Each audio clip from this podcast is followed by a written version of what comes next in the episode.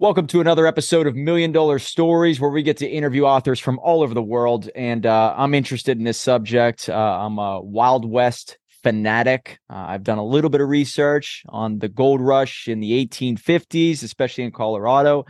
And uh, the guest that we have today wrote a book called Colorado and the Silver Crash The Panic of 1893. And uh, John Steinle, it's an honor to have you here, man. Thank you. Thank you. It's great to be here. Great to talk about this topic. Well, let's go back to the beginning. There was a gold rush in Colorado in the 1850s, and uh, I believe it's the Sherman, the Sherman Silver Act in 1890 that changed a lot of things, which led to the uh, the crash of silver. But maybe I'm wrong. So where does it all begin? It all begins uh, probably about 1873 when there's a huge discussion within the US government and all over the country about the role of gold versus silver. Now, should, should the economy and the government stability be supported only by the more valuable metal, gold, or should it be supported by silver and gold? Wow. And uh, to a lot of people, gold was the evil plutocrat, capitalistic, monopolistic metal of the rich, and silver was the pure and good and uh, democratic uh, metal of the people. So you have. Uh, I didn't know that. You know, and it, it all leads up to the election of 1996, which is the battle of the standards. It's the bimetallic standard gold and silver versus the gold standard. Uh, and you have ah. great champions emerging of both sides. On the side of gold, there's William McKinley of Ohio, who's running for president on the Republican ticket. And then uh, on the role of silver, you have William Jennings Bryan running on the Democratic, populist, silver Republican, and National Silver Party uh, tickets. Interesting. Okay, so it, that does kind of uh, segue into the uh, the gold standard being removed from the United States in 1912, right? And this does lead into the book called uh, "The Creature from uh, Jekyll Island." Have you ever have you ever read that book? No, I haven't. Okay, so it talks about the gold standard and how it's just fascinating. The moment that happened, it led to wars. It changed the entire world. So um, but this is this all leads up to it. I I really had no idea there was that much of a battle between gold and silver. So well, um, they.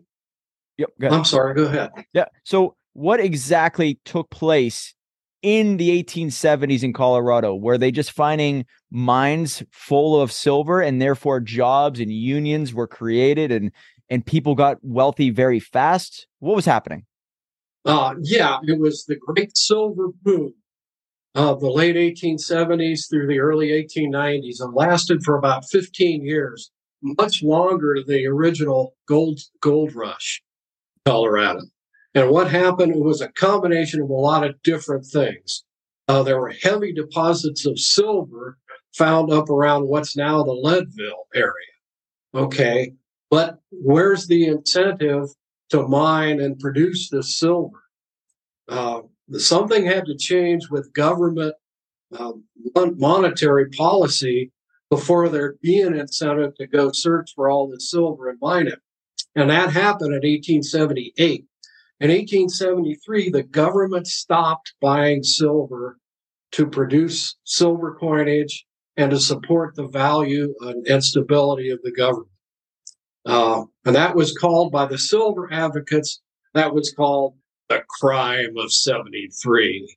It was like, it's this is the crime against the people because we need that silver coinage. We need more money in circulation.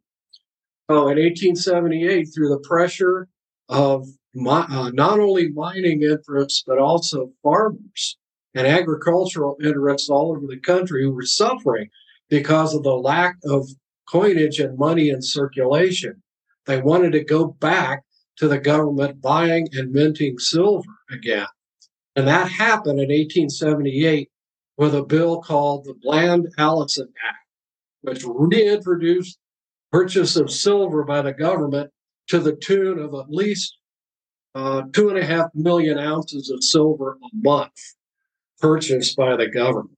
Hmm. So this stimulated things. All of a sudden, there's a need and a uh, the the uh, uh price of silver boosted right up through the ceiling, and all of a sudden, there's a need and a monetary reward for going out there and mining and uh, getting all this silver.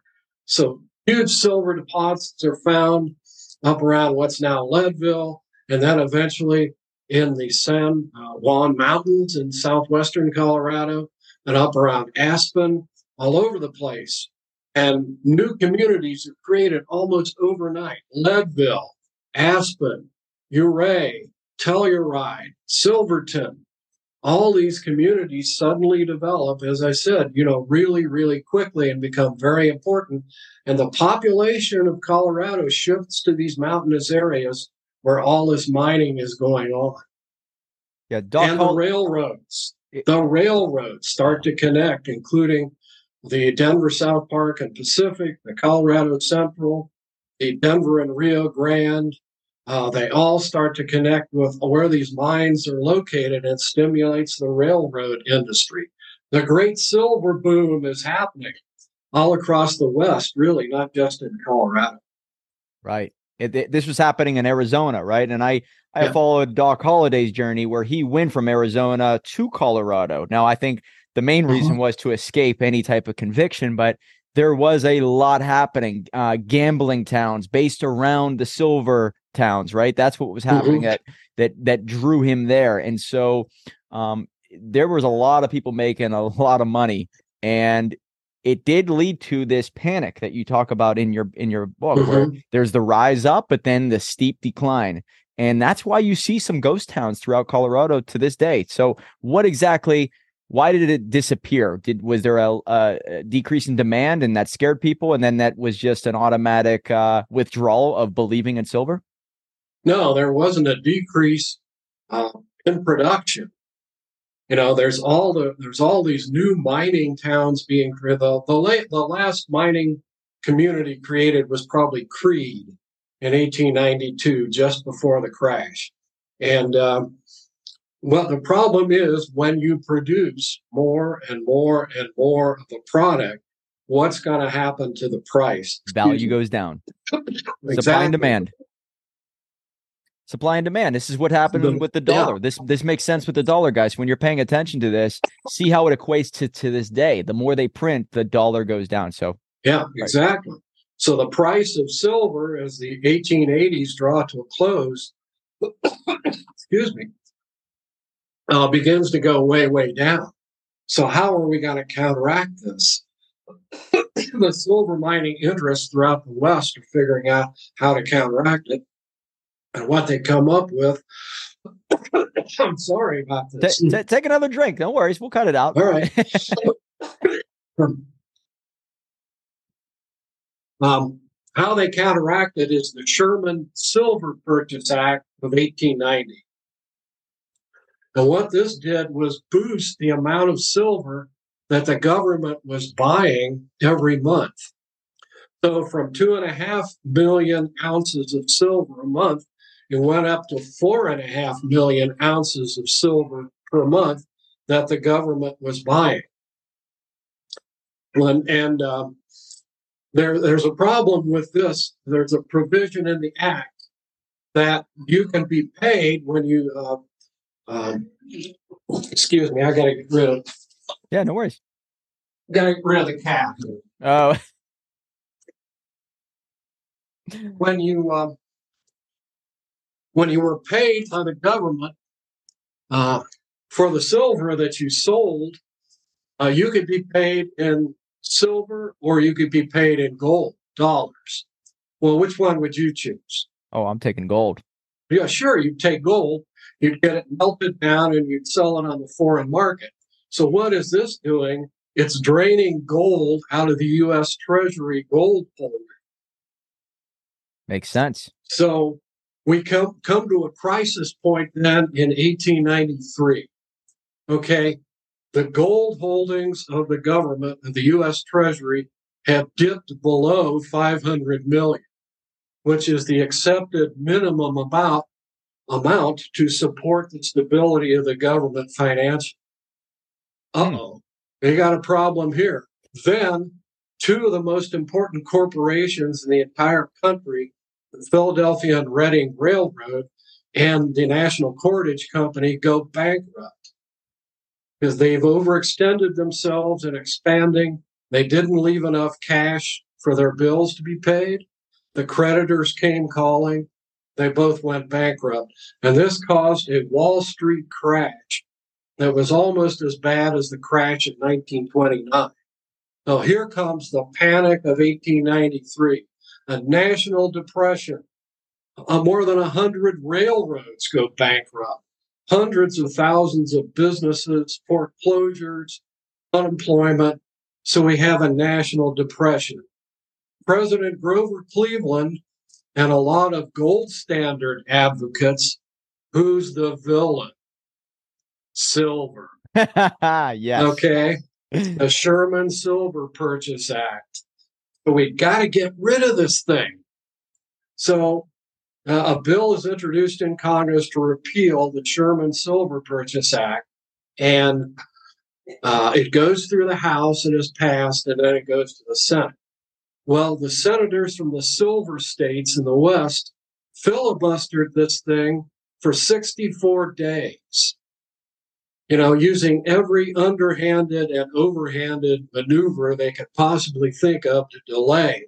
But finally, in October of 93, the Sherman Silver Purchase Act is repealed, the last defense of silver, and the silver crash really come to its full horrible climax.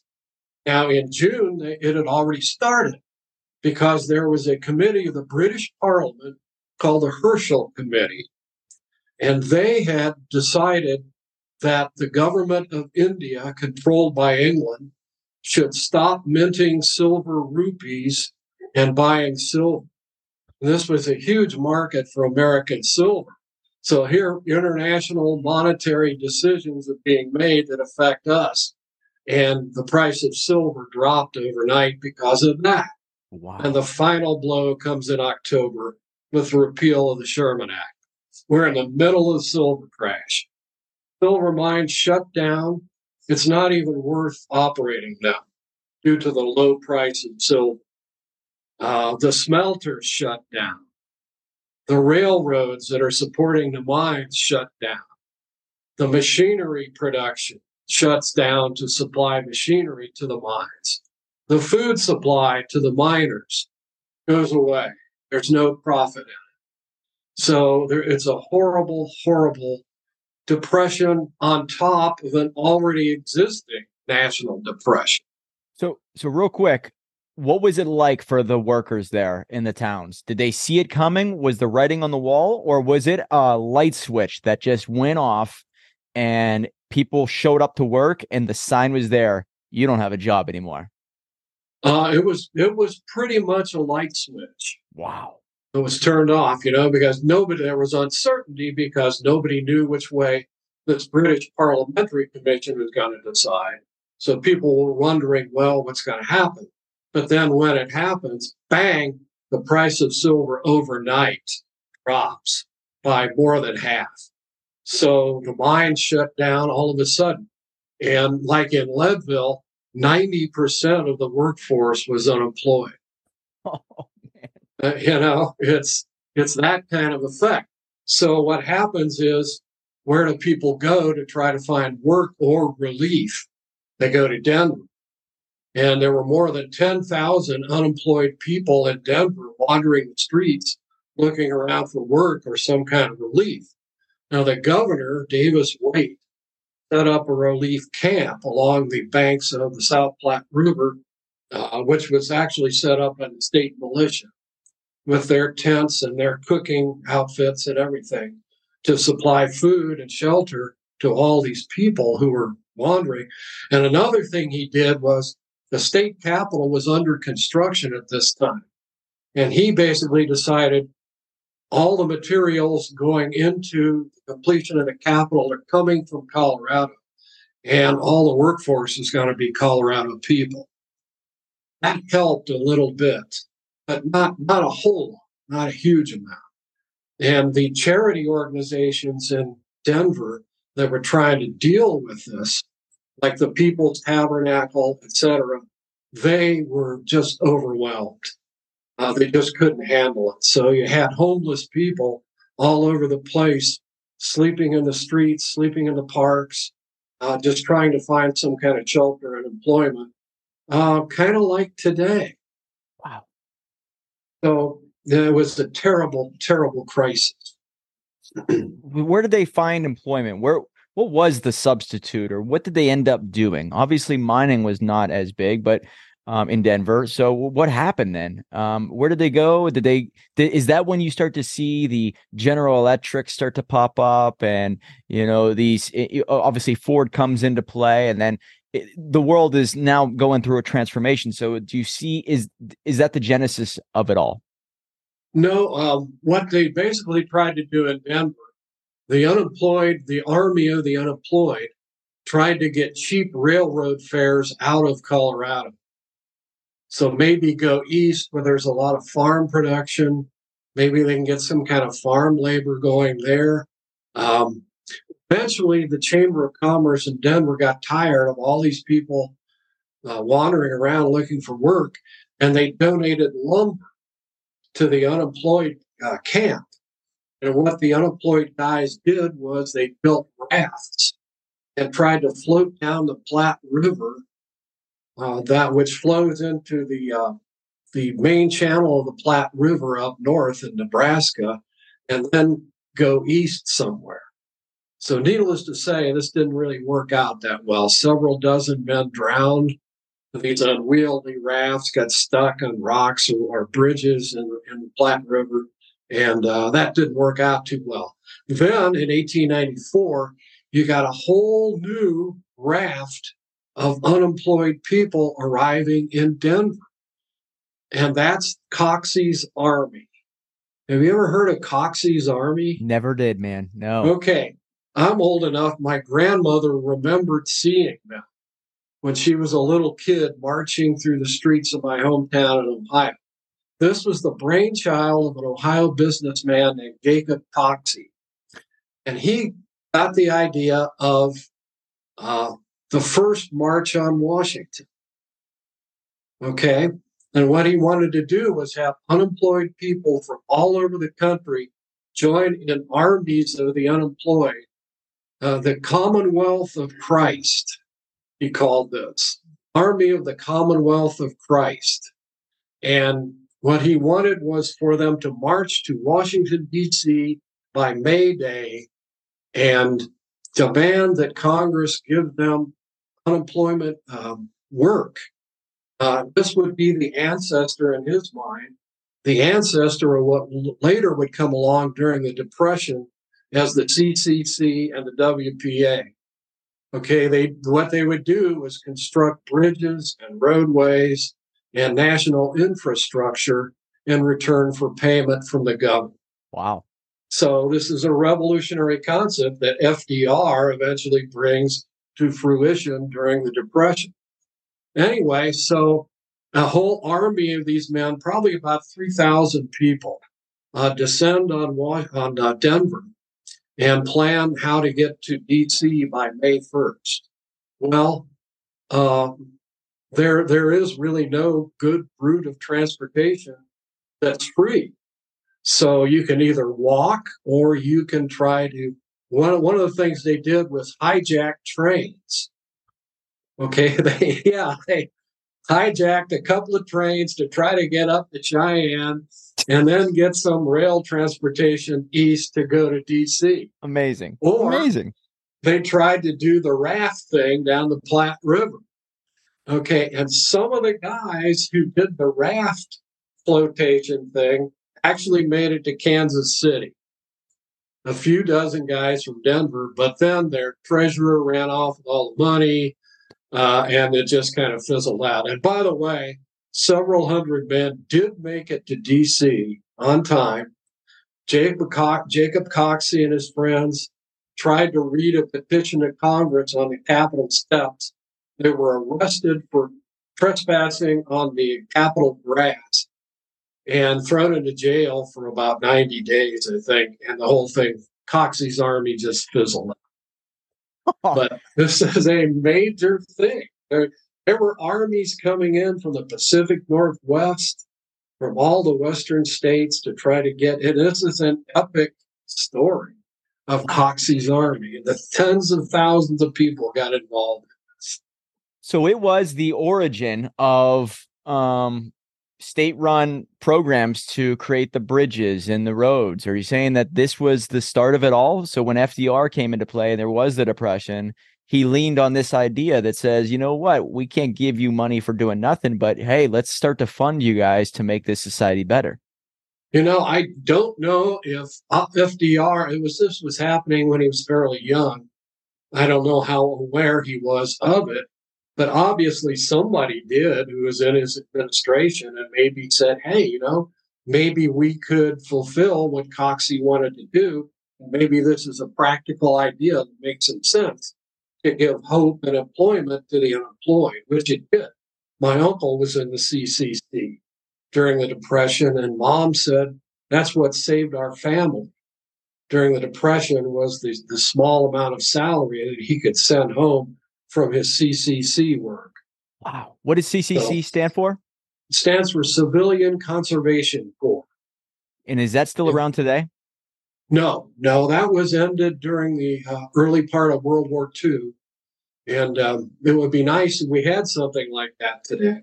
Um, they built, for example, they built Red Rocks Amphitheater. Uh, helped out. They had some WPA guys working on that too. And I've been told, I don't know if this is true, that all the men who worked on Red Rocks were World War One veterans who were employed through the CCC.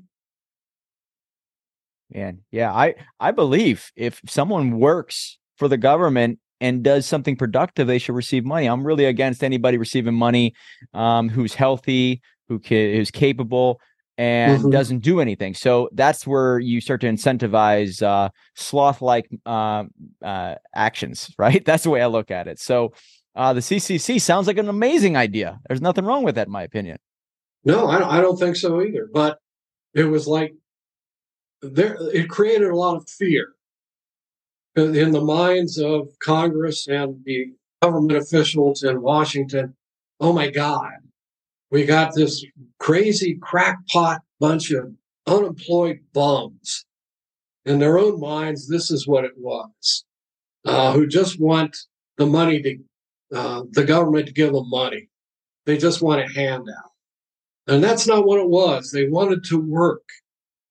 So, but in the in the rigid, ultra conservative minds of the people in charge in era, this was seen as like a communistic revolution, uh, possibly starting to happen. So they had to nip it in the bud. It, it was a, a tragic situation. So what this all leads to, all the terrible hardships that people are going through, it leads to labor problems. And this happens in Cripple Creek, Cripple Creek mining area, and it also happens in Leadville. And it leads to a lot of violence and a lot of destruction, hmm. uh, especially the Leadville strike in 1895 96, where the miners end up blowing up some of the mines. Uh, there's a lot of gun gun battles happening in the Leadville area. People are getting killed, shot down in the streets. Uh, it's just a really, really bad situation and difficult to mediate when all of this violence is creating hatred and uh, fear and anger. And, and why? what were the two sides? One is obviously what unions and individuals who are um, really screwed over financially. And then are we talking about the owners or the organizations yeah. kind of pulling the strings? So if you look at it, the owners, their hands were tied also. So what was happening? Why was there such a fight? Uh, this was happening because in 1892, there was a big strike in the uh, copper mining districts of the Coeur d'Alene Mountains in Idaho. And the mine owners brutally reacted and rounded up a lot of the striking miners into outdoors bullpens in the middle of winter and hold them for months and would expel them from the area. And that led to the creation of the Western Federation of Miners. And when it was formed, thousands of miners in Colorado joined up to the Western Federation of Miners, and uh, chapters were formed all across Colorado, especially Central City and Leadville. Um, now, what the mine owners, the mine owners had cut pay from three dollars an hour down to two fifty an hour during the terrible silver crash in first part. And as as things started to recover a bit, especially in the gold mining areas, the miners were saying, "Why don't you restore our wages back up to what they used to be, three dollars an hour?" And the miners were saying, "No, no, I don't think we want to do that. Things are still a little bit shaky. Price of silver, blah blah blah." And what they offered uh, the union was, if the price of silver goes up above a certain level, then we'll raise your salary back up to three bucks an hour. Well, the miners were saying, yeah, but then what if it goes back down again? Are you yeah. then going to cut our wages again? And so this this went back and forth, and it ended up in a major strike at Cripple Creek in 1894. Uh, the mine owners there mostly refused to negotiate with the union. They said, We're locking down the mines. Uh, we're not going to open up again until you agree to our uh, what we propose to you. So this was leading to a very bad situation.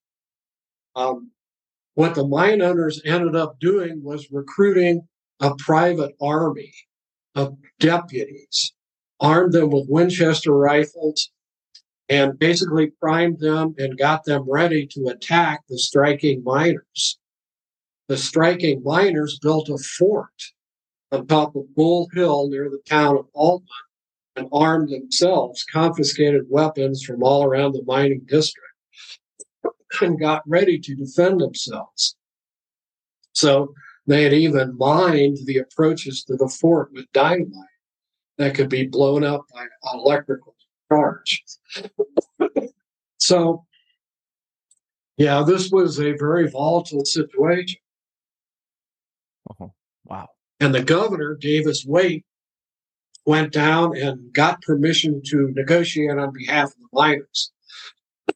so he was speaking with some of the mine owners in uh, Colorado Springs, and uh, people got word that he was there negotiating for the miners and a mob formed to go in there where he was and lynch the governor of Colorado. So this was a this was a pro mining owner, a mob. I don't know if they were they were uh, hired or whether this just came around spontaneous. So he just narrowly escaped being lynched. But finally, they came to an agreement and, and settled. And this uh, the word came that a settlement had happened. So the miners disbanded from their fort, everybody celebrating. Then the word comes that these deputies that had been hired by the mine owners were advancing to attack the miners. And the state militia had been sent down there by Governor Waite, and the militia intervened in between the miners and the deputies and said to the deputies, Go back to your camp and shut up, or we will fire on you if you try to attack the miners. And they brought out, they had four Gatling guns there.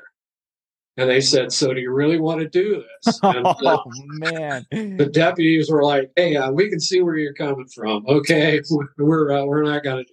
do So anyway, the whole thing kind of fizzled out.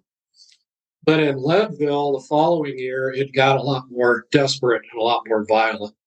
Uh, the governor by that time was Republican, not anti labor, but definitely not pro labor. And he did not intervene with state militia fast enough to prevent the violence that was going on. Mm. What what is it like now in most of Colorado? Did a lot of cities obviously recover, but some probably were just pushed to the wayside, and there are many ghost towns to this day. So, what is it like now for the most part, and uh, what can we learn from all this? Well, I, there are a lot of different lessons. Um, government manipulation of prices of precious metals and and basic items like that is not a good thing. Uh, to artificially prop up and support an industry that is overproducing yes. um, is counterproductive. Um, to be inflexible and fail to negotiate during labor issues is also counterproductive because it just leads to bitterness, um, violence, and all kinds of bad stuff following. Um, the political residue of this was tremendous because it led to the um, the great Battle of the Standards election of 1896. And um, although the Democrats lost, the, the, um, it was a transformation in both political parties.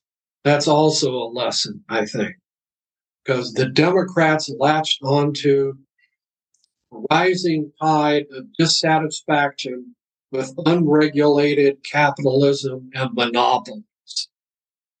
Okay, and that was going to result in the progressive movement, Teddy Roosevelt, Woodrow Wilson, and government, more government regulation of business corporations. So uh, the Republicans, on the other hand, very productive and important um, alliance that they made, uh, bypassing the corrupt uh, Republican political bosses in the East. McKinley did an alliance with the most important corporate interests in the country with the Republican Party. And that has existed and continued and expanded ever since then. So hmm. that, you know, that's also an important lesson on how to gain and uh, maintain political influence is in aligning yourself with the most important controlling interests of the country's economy. You know, there, there are two ways to gain political power. Um, become a champion of dissatisfied people who want to see more equality and more fairness and how the government approaches the economy or ally yourself with the people who are controlling yeah. those are those are two different approaches. The Democrats took the one which was going to culminate with FDR and the New Deal and Harry Truman and democratic national control of the government for many, many years. So that's one way to go about it. And what we have uh, now is the way the Republican Party approaches political power, how to gain and maintain it. So, two different approaches. What it all led to here in Colorado was basically the elimination of silver mining as a major factor in the Colorado. There's a little bit of silver produced down uh, by Victor and Cripple Creek now in alliance with the gold mine down there, but not much compared to what it was. And those communities that you mentioned, dozens and dozens of communities located near the mines just went out of existence. Right. You know, and the ones that still exist, like Leadville, um, and some of the others, Leadville, um, what are what are some of the others I'm thinking of? Um, well, Cripple Creek. Uh, they're just a shadow at Creede. They're just a shadow. There are about 300 um, year-round residents in Creede. In 1893, there were 10,000 residents. So you contrast that, and it shows you what actually happened to the mining industry here in Colorado. I, I, draw a lot of similarities to some of the cities near me. I'm in Pittsburgh, Pennsylvania. We had the oh, we had the yeah. steel mill boom, right? And uh, you talk about in the 60s, 70s, um, whenever steel mills started to uh, disappear, what it did to the town. Now, I don't think it was as severe as what happened there, but uh, you see how a lot of people can be affected when they put their trust in one corporation, in one industry with one income stream. And that right. is a recipe for failure for sure. Exactly. And you can compare, like in Ohio, I guess I would compare Cleveland and Cincinnati, where Cleveland was a steel mill town. Okay, Cleveland and then Youngstown and etc. Um, and then Cincinnati has a more diversified economy with Procter and Gamble, Chiquita Banana, and a lot of other corporations there, banking corporations. And they didn't put all their eggs into manufacturing. So now Cincinnati's in pretty good shape. It's a it's a fast growing city. Cleveland is kind of eh. You know, there's not much industry or anything left up there. And this does relate to everybody listening out there to what's happening with technology nowadays. AI is coming into play.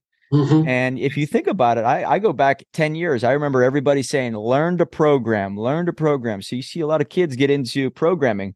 Well, pretty soon, and it's not just that uh, industry, but pretty soon, programmers are going to be a dime a dozen, right? You're going to be able to find them anywhere, but they're not going to be able to find work simply because AI can do it instantly. So, what's coming down the road here very soon is uh, what happened in 1893, right? A lot of people getting into an industry, but technology removes the need for them.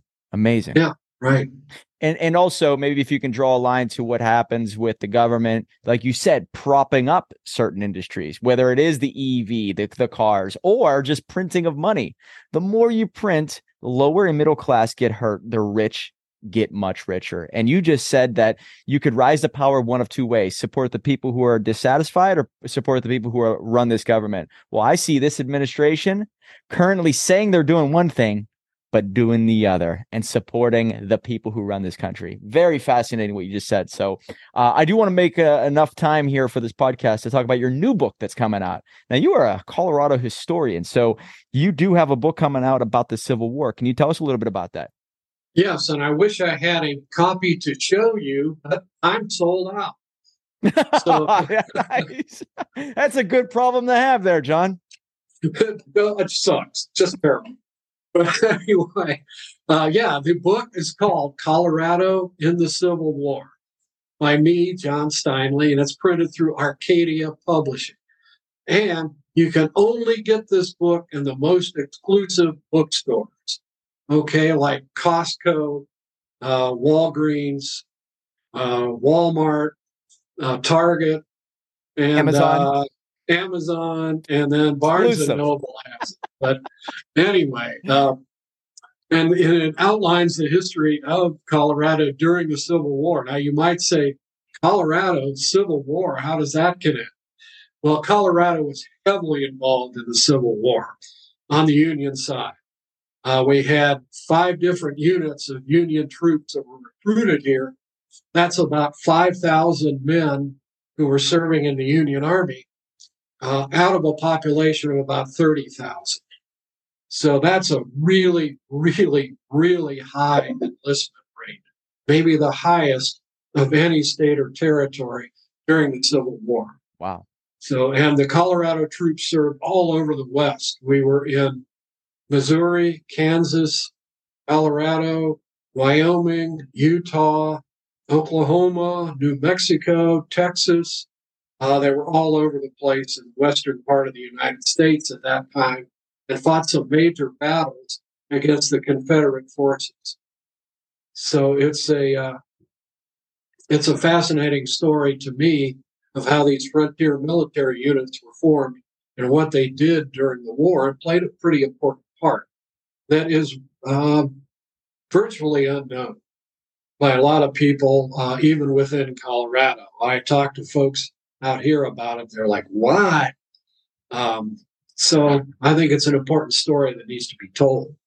Yeah, it's interesting because I never realized that Colorado was uh, or had so much historical significance when it comes to silver, and then that leading into the gold standard, and then the battle of the gold standard in 1912. So I do recommend you pick up that book, The Creature from Jekyll Island. It's fascinating. Okay. So, so uh, yeah, very interesting. We are all about um, on this podcast you know creating uh, freedom. And the only way to do that is to get control of your money the way we look at it. And what you're learning from these moments in time is number one don't rely on certain one industry. Don't have one income stream. And also make adjustments according to what the government is propping up and printing. So be be very involved in what ha- what's happening there because then you make your chess moves, you make your adjustments, and I think that's crucial. So a lot of a significance in Colorado when it comes to silver, but also with the Silver War. So guys, pick up his books. He's obviously a wealth of knowledge. John Steinle, it's been an honor to talk with you, sir. It's been great to be here. Thank you so much. Really, really enjoyed it. Yeah, this is excellent. Remember, guys, a million dollar book will lead to a million dollar life. Right on.